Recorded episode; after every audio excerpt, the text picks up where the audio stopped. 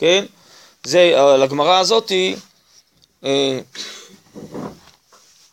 אמר רבי שמעון בן פזי, אמר רבי שמעון בן לוי, משום בר כפרה, כל המוריד דמעות על אדם כשר, הקדוש ברוך הוא סופרן ומניחן בבית גנזיו, שנאמר, נודי ספרת, אתה שימה דמעתי בנודיך, לא בספרתך. אז אני קורא בביאור של הרב קוק, ההרגשה מרעישה את הנפש, בעת שנפגשים בהיעדרו של אדם כשר. יש הרגשה, לא רק אה, הרגשה רגילה, הרגשה שמרעישה את הנפש. אף על פי שהרושם הוא רושם אחד כללי. מה הכוונה כללי? הסתלק פה אדם. מה שעבד אדם כשר מן הארץ. אבל הרגש הזה המסבב את הכאב הנפשי, הוא מחובר מהרבה רשמי הרגשות על דבר ההוקרה של החיים הכשרים. אנחנו לא שמים לב, כי יש לנו כאב נפשי, אבל הכאב הנפשי הוא מחובר בהרבה נימים דקים,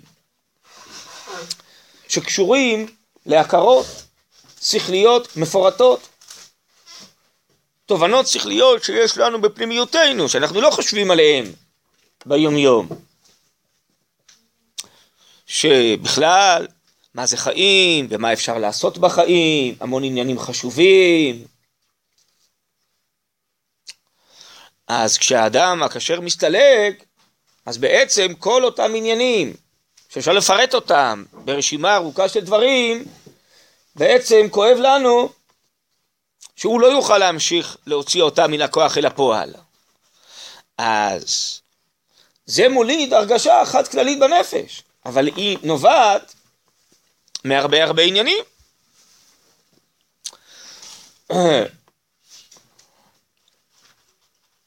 ועוד יותר מזה, ש...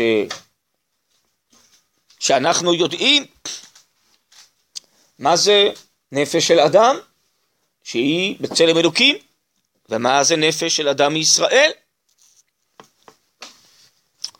וככל שאנחנו יודעים יותר באופן ברור ומפורט את המעלות, אז עוד יותר יהיה קשה לנו ההסתלקות. נכון? אה, ילד קטן הוא פחות כואב הסתלקות של מישהו. גם ברגש שלו הוא מרגיש פחות. למה? כי הוא גם מבין פחות. נכון? הפסוק אומר, יוסיף דעת, יוסיף מכאוב, נכון?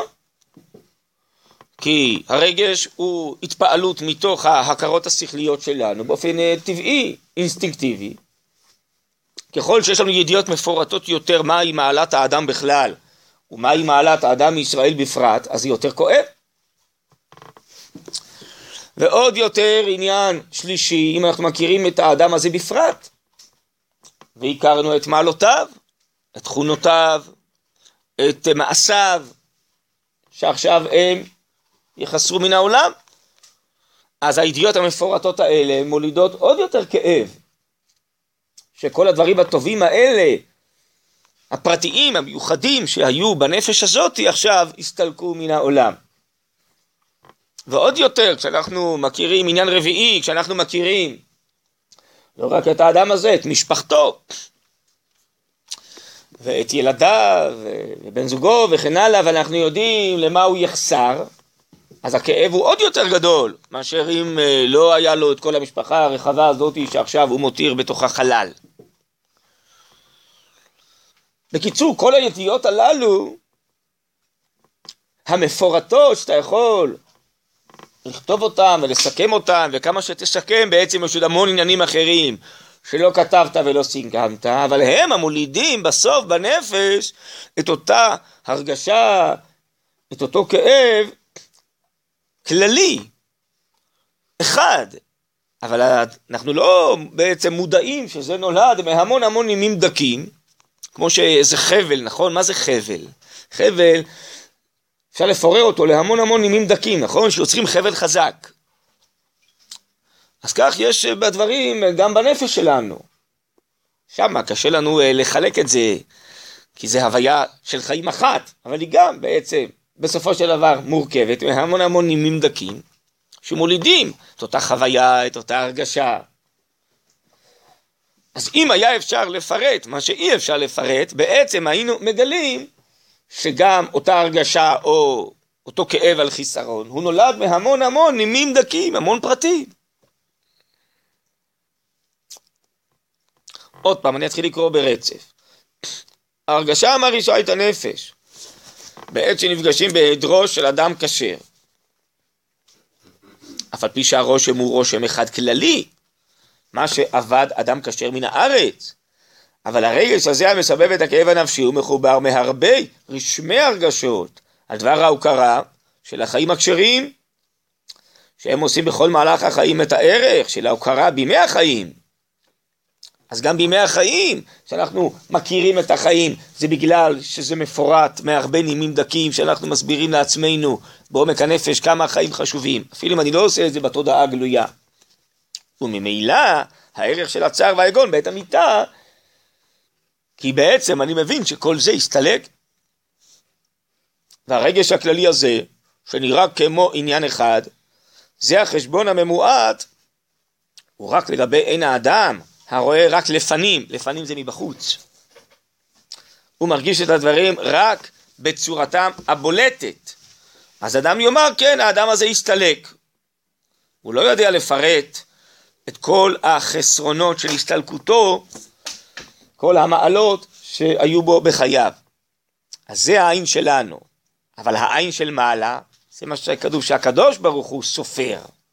העין של מעלה, כלפי הקדוש ברוך הוא, הרואה כל סתרים, הסופר כל המצעדים ובוחן כל העשתונות, אצלו גלוי המספר הפרטי שמהם, שמהם מורכב הוא הכאב הזה, הבא מתוך רגש הנפש של ההוקרה של החיים הכשרים, שהם, הם הינם העושים את האדם לאדם כשר.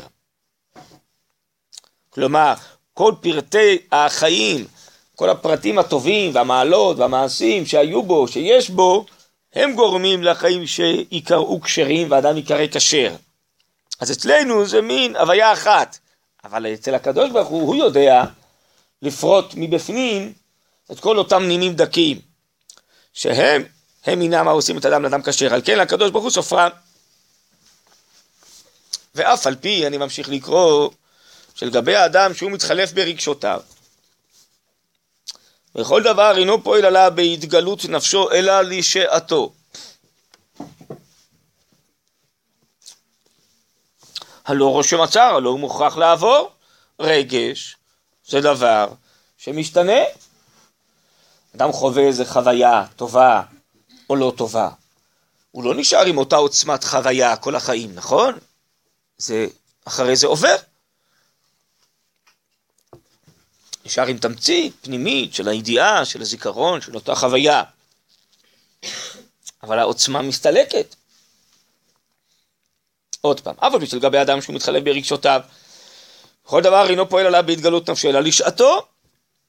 הלא רושם הצער, הלא הוא מוכרח לעבור. מכל מקום, מאחר שעצם הכוח סגב את ההתעוררות הזמנית לשעתה, עד כדי הורדת דמעות על האדם הכשר, הוא לא דבר עובר. חיזיון שבא רק בעקב ההרעשה הזמנית מתוך מהומת המוות. אלא הוא דבר שהוא קבוע ברוחו של אדם. רוחו של אדם זה הכרתו. המקושר כל כך להוקרת הכשרות בחיים. אז אף על פי שהרגש שלנו משתנה ועכשיו אנחנו חווים דברים אחרים וכבר אולי משמחים, אבל בכל אופן נשארת בנו תמצית פנימית מתוך אותה הכרה של החיסרון, של הסתלקות, שהיה משהו כשר וטוב בחיים ועכשיו הסתלק. הזיכרון הפנימי הזה נשאר לנו, זה לא עובר. הוא דבר שהוא קבוע ברוחו של אדם, ומקושר כל כך להוקרת הכשרות בחיים. ועל כן כלפי מעלה, שהדבר צפוי בכל ברורו, אין הדבר נחשב לדבר עובר. כתוב שהקדוש ברוך הוא סופרם ומניחת בבית גנזיו. מה הכוונה בית גנזיו? חז"ל בעצם מתארים לנו באופן ציורי כזה. בית הגנזים של הקדוש ברוך הוא זה האוצר הפנימי שנמצא בתוכנו פנימה, בתוך רוחנו והכרתנו, כי האלוקות הרי ממלאת אותנו, גילוי השם. אז באופן פנימי יש לנו איזה תמצית של הכרה שהיא כלולה מכל אותם פרטים שבגלל זה הצטערנו באותו רגע שהיה, אף על פי שהוא עבר, אבל התמצית הפנימית של אותה הכרה שבנויה מהמון המון פרטים, היא נשארת בתוכנו פנימה, זה בית הגנזים, שהקדוש ברוך הוא שמה שומר את זה, סופר ומניחם באופן קבוע. לכן במקום אחר הרב קוק מבאר שגזרה היא על המת שישתכח מן הלב. למה? כי הוא אומר הרי המת הוא קיים, אז איך אפשר לשכוח דבר קיים? אז במקום אחר. וגם כל החסרונות אה, שאני יודע בגלל שהוא לא פועל את פעולתו בעולם הזה, זה גם ידיעה קיימת. אז הקדוש ברוך הוא עשה בחסדו קצת שישתכח מן הלב, מן הלב זה הרגש, זה בעצם מה שהרב קוק כותב כאן, שהרגש יחלוף קצת, יוכל להפנות את עצמו לדברים אחרים, כדי שנוכל אנחנו, הנשארים פה, להמשיך לחיות. אבל למה צריך לגזור טיפה ולהשכיח קצת? כי אילולי זה, בכלל לא היינו מסוגלים להמשיך לחיות. כי הנפשות מחוברות, והידיעה קיימת, כמו שכתוב פה, היא בבית הגנזים. אז טיפה מוכרחים לשחרר את הרגש. כי הקדוש ברוך הוא בכל זאת רוצה שאחרים ימשיכו לחיות, כאן בינתיים בעולם הזה, המת ממשיך לחיות במקומות אחרים, הוא נצחי, החיים הם נצחיים, הם לא עוברים. רק הפורמט הזה, בינתיים, שעוד בעולם יש מוות, אז השתנה. מה שאומר הרמב"ן, בנים אתם לשם אלוקיכם, המת הוא כמי שנסע והלך, עבר לגור במקום אחר, רחוק מאיתנו, שאנחנו לא יכולים להיות בקשר איתו. אבל הוא חי וקיים, טוב, אבל את אותה חוויה של נעימות, של מגע איתו, אין לנו. לכן יש לנו חלל. אבל תמצית, כל הידיעה של מי הוא ומה חסרונו נמצא בנו כל הזמן. לכן זה נקרא שהקדוש ברוך הוא סופרן ומניחן בבית כנסיו. אז אם כן, אני מסיים פה את השורות האלה, על כן כלפי מעלה, שהדבר צפוי בכל ברורו, אין הדבר נחשב לדבר עובר. שאחרי אשר הזמן מתחלף נמחק רישומו. המציאות היא אותה מציאות, שאני מרגיש אותה יותר, מרגיש אותה פחות, לא בגלל זה השתנתה המציאות. הנפטר הוא קיים בנצח, וגם החיסרון שלו בינתיים נמצא, זה לא השתנה שום דבר בזה שעבר איזה זמן מאז שהוא הסתלק. זה נקרא שיש מציאות שמורה מונחת בבית הגנזים. אלא לדבר קיים שאינו משנה את אופיו, איננו מחליף את צורתו, בחליפות הזמן. ועל כן אמר, אני ממשיך לקרוא, שכל המוריד דמעות על אדם כשר.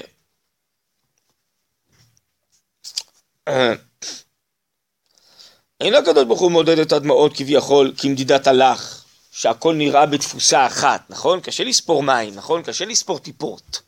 אם זה דברים אה, יבשים, יותר קל לספור, לא? הקדוש ברוך הוא סופר את הדמעות. הדמעות זה כמו הרגש הזה ששוטף, שזורם, ללא הבחנה. אבל בסוף הרגש הזה, כמו שלמדנו קודם, הוא מורכב מהמון חלקיקים דקים. הקדוש ברוך הוא יודע לפרט אותם, הוא שומר את כל החלקים האלה, את כל האמיתות האלה, את כל המהויות האלה. הוא שומר את זה בנשמתו של אותו אדם, בשמיים, שמשם הוא פועל פעולות עם אותם כוחות, והוא שומר את זה בהכרה הפנימית שלנו, של אותם דברים שהיו לו, שנחסרו מאיתנו עכשיו. אני קורא, על כן אמר שכל המוריד דמעות על אדם כשר, אלא הקדוש ברוך הוא מוריד את הדמעות כביכול כמדידת הלך, שהכל נראה בתפוסה אחת, אלא הקדוש הוא סופרן. בכל קו וקו היותר קטן שבחיי היהדות הטהורה, שגרם להוקרת הכשרות שבחיים, נחשב למציאות מחוסנת, מלשון חוסן, החוסן והחיל, החיל והחוסן בפני עצמו, שום דבר לא נעלם. בכלל, צריך לדעת, איך אומר הגאון מווילנה, כל תורה, לימוד תורה, מוליד מלאך, כוחות רוחניים, או כמו שכותב הרב באגרות, כל מצווה, כל תפילה, מולידה קדושה באדם עצמו, בכלל ישראל, זה דבר נצחי, קדושה מצטרפת של כל הדורות. אנחנו מוסיפים עוד קדושה על גבי הקדושה של הדורות הקודמים, ננס על גבי ענק. חטאים מתפרדים, אין להם קיום במציאות, התפרדו כל פועלי אבן, ככה מביא הרב באיגרת של"ב בחלק א' של איגרות. קדושה מצטרפת, היא לא נאמדת במציאות, היא רק נמצאת במציאות הנצחית, הרוחנית האלוקית, לא רואים אותה בחושים. אז אם אלה, עם כל מצווה וכל קדושה שהאדם הזה עצמו עשה, והתרומה שלו שהוא תרם לעם ישראל ותרם אה, לקידוש השם בעולם, הכל נמצא, הכל ספור, הכל קיים, שום דבר לא נאבד. גם התפילות שלנו לא נאבדו, גם כל הזכויות של שישה מיליון יהודים אה, בשואה, שום דבר לא נאבד, הכל חי וקיים, באוצר הפנימי הרוחני האלוקי. לא הכל נמצא בהתגלות, כן? בינתיים עוד לא זכינו שכל העולם שלם ויש גאולה ויש תחיית המתים והכל מופיע יחד עם החיים גם הגופניים. שלנו נדמה שזה החיים היחידיים. אבל יש חיים נצחיים, נשמתיים, אלוקיים, יותר חזקים מהחיים הגופניים שהם כלי להכיל אותם. אז זה מה שאני חושב כתוב פה, זה הקדוש ברוך הוא סופרן. כל קו וקו היותר קטן שבחיי היהדות הטהורה, שגרם בגלל זה הכר, הוקרנו את הכשרות שבחיים, אמרנו אדם כשר, היה לו כאלה מעלות, והוא עשה כאלה דברים טובים, ובכלל היה לו נשמה אלוקית וכן הלאה, כל מה שניסיתי איכשהו קצת לפרט קודם. אז כל הדברים האלו הם קיימים, הם לא נאבדו בכלל. אז כל דבר כזה נחשב למציאות מחוסנת בפני עצמו, חוסן. וגם אין הדבר נחשב לדבר עובר. אף על פי שרגש, ההתפעלות ורושם הכאב מוכרח הוא לעבור, וצריך הוא לעבור. למה צריך הוא לעבור? מה שהזכרתי קודם, אי אפשר לחיות אחרת. אם האדם היה כל חייו זוכר איזה חוויה לא נעימה שהייתה לו פעם, הוא היה משתגע, לא? הוא עשה שנשכח כל מיני דברים לא נעימים. אנחנו גם אוהבים לזכור דברים נעימים. גם זה אנחנו שוכחים בחלק מהדברים הנעימים. אי אפשר היה לחיות אחרי זה, חסד שעשה איתנו הקדוש ברוך הוא, צריך להבין את זה. אז לכן אף על פי שרגש ההתפעלות ורושם הכאב מוכרח הוא לעבור, וצריך הוא לעבור. אבל מאחר שהרגש הזה שסוער כעת, הוא בא מכוח המתמיד והקבוע של ההוקרה של דרכי החיים הכשרים. על כן הקדוש ברוך הוא מניחן בבית גנזיו למשמרת עולמים. זה הכוונה, זה נמצא, זה קבוע בנצח, זה קיים בכלל ישראל, זה קיים בעולם המציאותי של הקדוש ברוך הוא. כל הדברים הטובים קיימים, לא הכל מתגלה ונראה לעינינו בחושים. נו אז מה? ככה הרב קוק מסביר בעין היה בחלק א', שיש בית מקדש שלמעלה, יש בית מקדש שלמטה. בית מקדש שלמעלה זה כל האוצר הרוחני של כל התורה והתפילות והקדושה של כל הדורות. הוא נמצא באוצר הרוחני עליון. כשנזכה לגאולה, הוא ירד למטה, ואז ייבנה בית המקדש שלמטה, שהוא יהיה כלי ואוצר לכל השפע הרוחני האלוקי האינסופי הזה. בינתיים הוא נמצא למעלה, כלומר הוא קיים בבית גנזיו של הקדוש ברוך הוא. אבל עוד לא זכינו שזה ירד למטה ויופיע גם בעולם הזה החושי, המציאותי, יחד עם חיים של בית מקדש, ומלכות ישראל, ושמחה, ופריחה, ותחיית המתים. אבל הכל קיים, שום דבר לא נאבד. כל דבר טוב, אמיתי, אלוקי ונצחי, הוא לא נאבד. וגם לא התפילות, אף על פי שהתפילות לא הועילו לחולה הזה, לחולה הזאת, אבל התפילות קיימות. ככה צריך לראות באופן מציאותי את החיים. זה נקרא שהקדוש ברוך הוא סופר ושומר.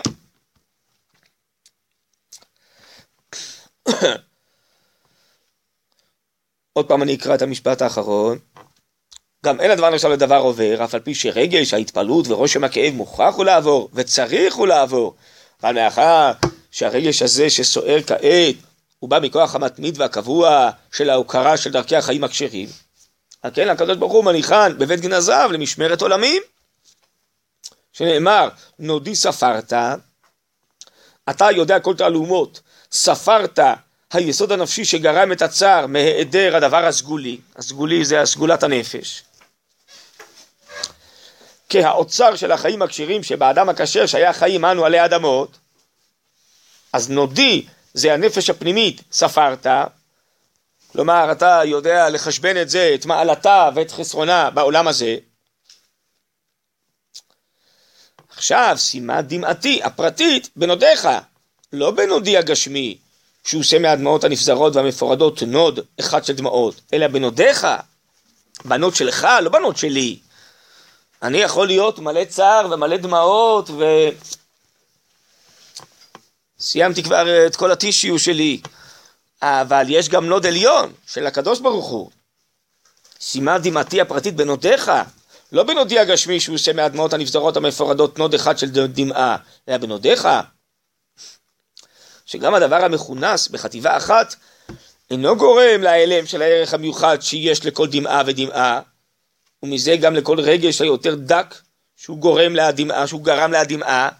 כלומר, כל דמעה נבעה מאיזה הכרה של איזה עניין פרטי אחד, והעניין הפרטי גרם לרגש פרטי, ואז זה הצטרם לאיזה קילוח של זרם כללי, שאני לא יכול לפרט ולחשבן אותו כמו שאמרנו קודם, אבל זה נובע מהמון המון המון עניינים של הכרות והרגשות, שעכשיו הצטרפו לזרם אחד של כאב, של חיסרון, של דמעות.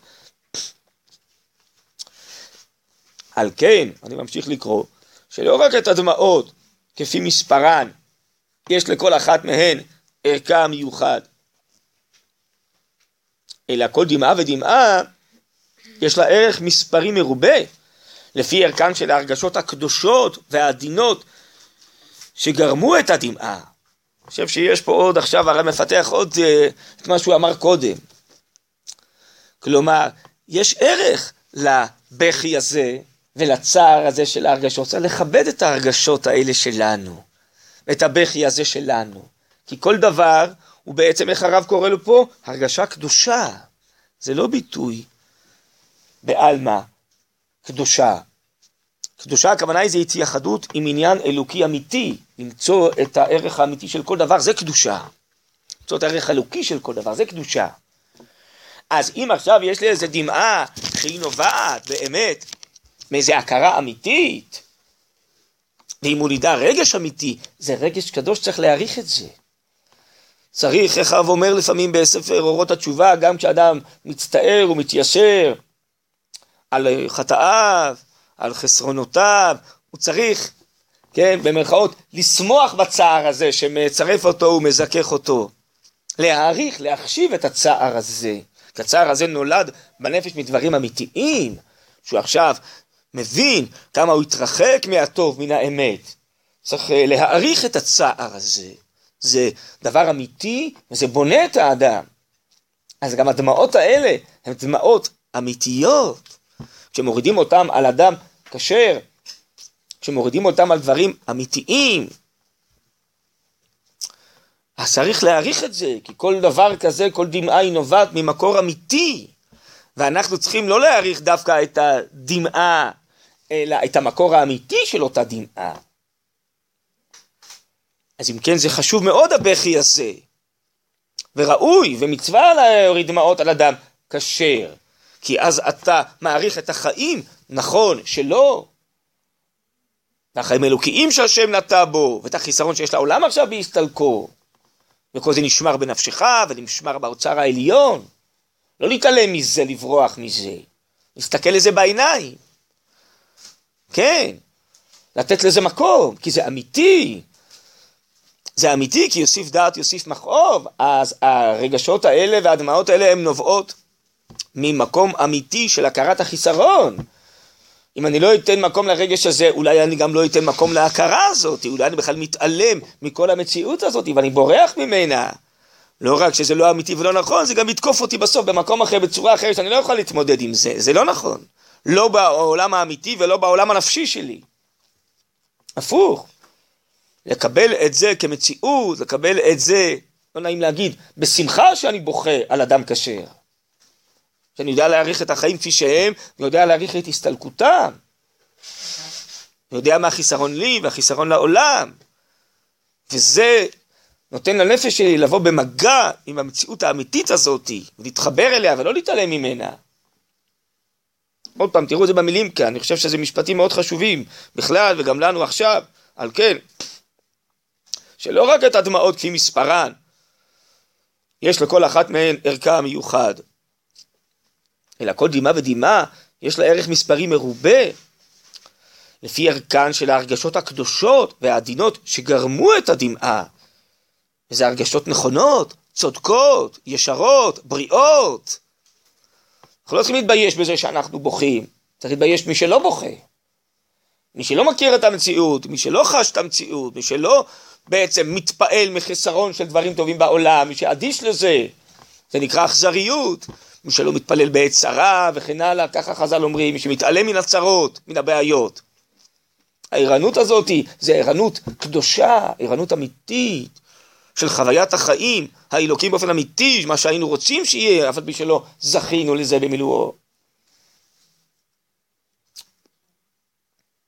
והספירה הזאת היא ספירתו של הקדוש ברוך הוא, הלא בספרתך, כיוון שבעצם אני מתחבר, מתוודה לדברים אמיתיים, זה נקרא שזה דברים אלוקיים, זה של הקדוש ברוך הוא, התוודעתי למידות אמיתיות, לחסרונות אמיתיים שעכשיו נמצאים בעולם.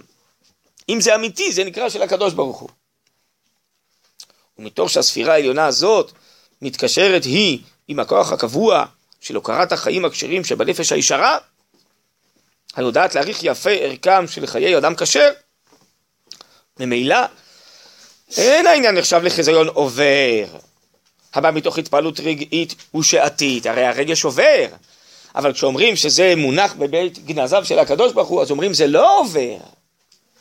זה לא עובר, כלומר התמצית הפנימית היא אמיתית, היא לא אמורה לעבור, היא נצחית. אולי החוויה המרעישה הזאת, שאני ברגע זה תפוס, כל כולי בא, זה יעבור, וראוי שזה יעבור, כתב הרב קוק. אבל את התמצית הפנימית של ההכרה והחוויה הפנימית עכשיו של חיסרון האדם הזה וכל הנימים האלו שיצרו את הרגשת החיסרון, זה לא עובר, זה אמיתי וזה צודק וזה ראוי להיות. אלא הדבר קיים ושמור לאט בבית גנזיו של הקדוש ברוך הוא, חיי העולמים לנצח, שלתפילתו אין מספר. הלא בספרתך. אולי אני אוסיף עוד כמה מילים, שאמרתי uh, אתמול uh, בערב שהייתי ב... אצל האבלים בניחום, שכרגיל אנחנו בחיים קצת uh, מתבלבלים. כי ברוך השם, הקדוש ברוך הוא מפליא לעשות, קושר רוחני בגשמי, קושר נשמה בגוף. וברוך השם, שואלים את האדם, מה שלומך? הכל טוב, הכל בסדר, ברוך השם, זה עובד יחד, נשמה והגוף. ואומרים הכל בסדר, ולא כל כך גם מתפעלים מהבסדר הזה, כן? זה ראוי להיות בסדר, זה טבעי שזה בסדר. כביכול הקדוש ברוך הוא הרי עובד אצלנו. אז איך אומר רבינו בחיי בחובות הלבבות? למה אדם שהיה חולה ונתרפא, ארבעה צריכים להודות להשם, נכון? אחד זה חולה ונתרפא, למה באופן טבעי אדם אז מרגיש צורך להודות להשם? כי הוא חווה, מה זה חולי? לא יכל לתפקד באופן נורמלי, והיה לו קשה, והוא סבל, הוא יצא מאפלה לאורה, ועכשיו טוב לו. אז ממילא הוא מודה להשם, טוב, אבל זה פעם אחת עכשיו שהוא היה חולה ונתרפא, אבל האדם, ברוך השם, בסדר הרגיל שלו, הוא כל הזמן בריא, לא? אז למה הוא לא מודה להשם כל הזמן? הכל רגע ורגע, כל נשמה, כל נשימה תהלליה, זה כאילו מובן מאליו, זה לא חידוש. לחסרון הכרתנו והרגשתנו, אנחנו שמים לב לאור רק מתוך החושך, נכון? למתיקות רק מתוך המרירות. אז אם אדם היה במצב אופקי, עכשיו יצא מזה, הוא מרגיש את מתיקות הבריאות. אבל כשכל הזמן הוא בריא, זה כאילו מובן מאליו, הוא לא שם לב כמה זה מתוק, כמה זה טוב, כמה זה נעים. אז אותו דבר, גם בעצם בחיים הרגילים שלנו. הנשמה האלוקית, הרוחניות מחוברת עם הגופניות, הכל עובד בסדר, זה כאילו מובן מאליו שיש פלא כזה, מפליא לעשות, זה בכלל לא פלא אצלנו, זה כאילו טבעי. אבל יש רגעים, לעיתים בחיים, מצבים מסוימים, של אה, פרידת הנשמה מן הגוף. ואז הטבע הרגיל הזה, הבסדר הזה פתאום מסתלק, ובעצם יש שתי אפשרויות של תגובה נפשית שלנו ביחס לאותה מציאות. ואולי עוד אני אקדים הקדמה לפני זה, שגם הזכרתי את זה אתמול. אנחנו בחשבונות של הקדוש ברוך הוא איננו יודעים, לא מחשבותיי מחשבותיכם. למה הקדוש ברוך הוא החליט שבן אדם מסוים, ודאי פה במקרה שלנו, אישה צעירה, ילדים תסתלק מן העולם. השאלה היא למה? היא בכלל לא שאלה. כי שאלה זה כש... אפשר לענות תשובה, שזה בפרמטרים של היכולות של התפיסה האנושית, ואז אתה מחפש תשובה. אבל זה כמו תשאל, אה, מי זה הקדוש ברוך הוא? נו, מה, שאלת שאלה? הרי אתה לא יכול להכיל אותו בכלל, אז מה אתה שואל? זה לא שאלה בכלל, זה לא שאין תשובה. אותו דבר, למה הקדוש ברוך הוא עשה משהו? מה אנחנו יודעים? פניי לא יראו, אנחנו ודאי לא יודעים, וזה לא שאלה בכלל. לפי דעתי זה בכלל לא צריך לעניין אותנו. אנחנו לא ברי יכולת תפיסה בכלל בנושאים הללו. השאלה היא אחרת. השאלה היא, מה זה אומר לי? מה הקדוש ברוך הוא אומר לי?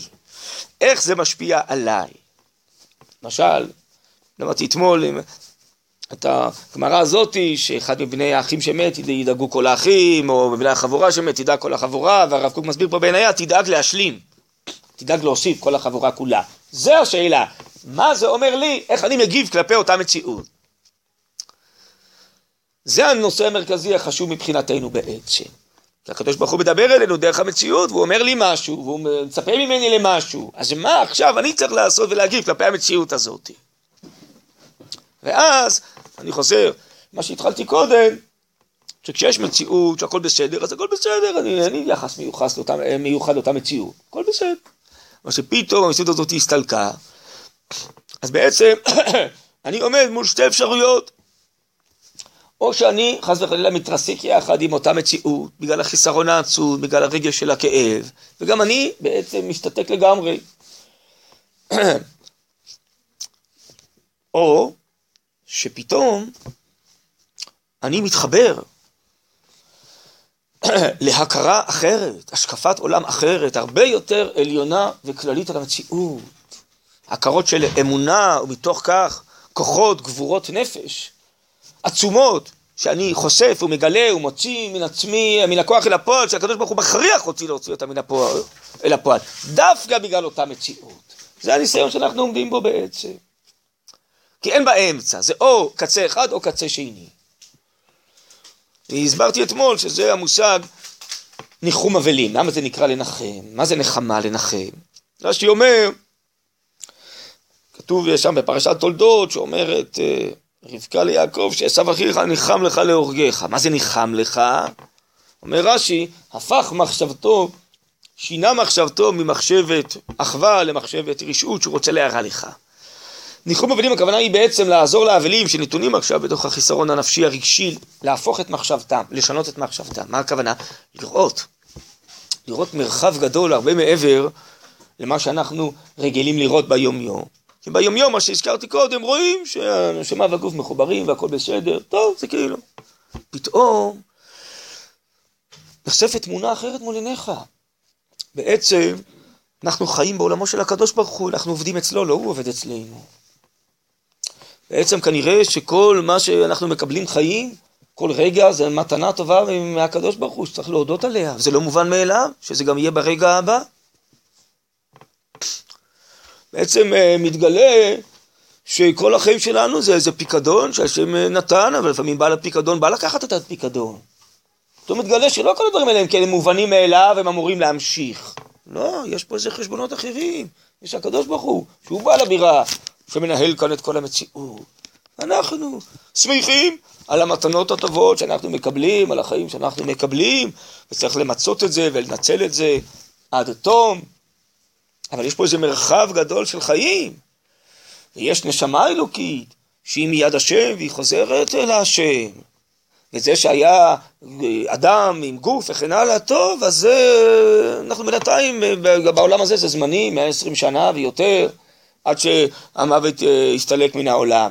אבל יש נשמה נצחית שפתאום מתחילים להביט בה, בנצח של הנשמה, באלוקיות של החיים, בבית הכנסים של הקדוש ברוך הוא, פתאום מביטים בעוד דברים שלא מביטים בחיים הרגילים, כי אנחנו יודעים לחוש. והנשמה נמצאת עם הגוף, זאת אומרת, מביטים על האישיות, על הגוף, איך שהוא מופיע בעולם הזה. לא, אבל יש, אה, פתאום המציאות מכריחה אותנו להסתכלות אחרת.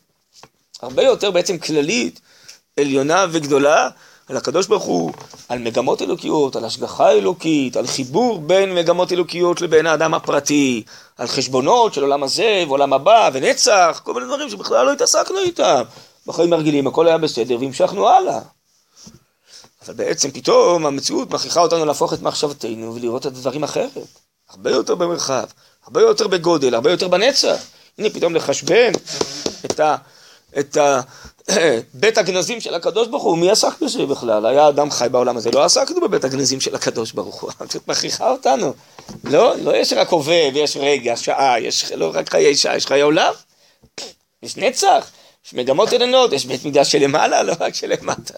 פתאום העיניים לא מופנות כלפי מטה, כלפי הפרט, כלפי היישום רק, אלא כלפי הגודל, המקור, המרחב, המחשבות, ההשגחה, הכלליות. זה נקרא לנחם. זה נקרא להתעלות, להתקלל. אז לכן זה רגעי אמת בחיים. רגעי ניסיון לכולם, לא רק, זה כתוב שם, תדאגו כל האחים, תדאג כל החבורה. שהקדוש ברוך הוא בעצם מאתגר אותנו. ונותן רק שתי אפשרויות, אני אומר, האפשרות השלישית נעלמת במקרים כאלה. המציאות כאילו הפשוטה, שאנחנו יכולים קצת להתעלם, לברוח מהאמת הגדולה ולהתמקד בפרטים, בצמצום של החיים. פה אין אה, פריבילגיה כזאת ברגעים האלה, וזה הקדוש ברוך הוא מאתגר אותנו, תחליטו למה אתם שייכים, לצד הזה או לצד הזה. פה אין באמצע ברגעים האלה. והקדוש ברוך הוא, אפשר להניח שמצפה מאיתנו שנהיה גדולים, נהיה קשורים למרחב, לגודל, להכרות הגדולות, לעוצמה, לגבורה, עם כל הרגע של הכאב שהוא, כן, הדבר הכי טבעי והכי בריא כפי שלמדנו פה. אבל הנחמה שאנחנו גם צריכים לנחם את עצמנו, הכוונה היא בעצם לרומם את המחשבות שלנו, ואת ההרגשות שלנו, כן? להיות יותר קרובים, זה נקרא להיות קרוב להשם. גם בחיי חיותנו בעזרת השם. כן, לדעת שהוא יודע מה שהוא עושה. אבל כשאנחנו לא מבינים ומצטערים על מה שהוא עשה, הוא יודע מה שהוא עושה. אז קצת להיפתח למרחב יותר כללי מאשר היינו אה, עד היום. זה אתגר, זה לא פשוט הדבר הזה. אבל בזאת ניבחן. הקדוש ברוך הוא כנראה בוחן אותנו כי חושב שאנחנו יכולים לעמוד בניסיונות האלה. אבל בזאת ניבחן. האם נשאב לגודל של החיים, או שנתרסק בחידלון של החיים. אין באמצע. טוב, בעזרת השם. חזק ונתחזק.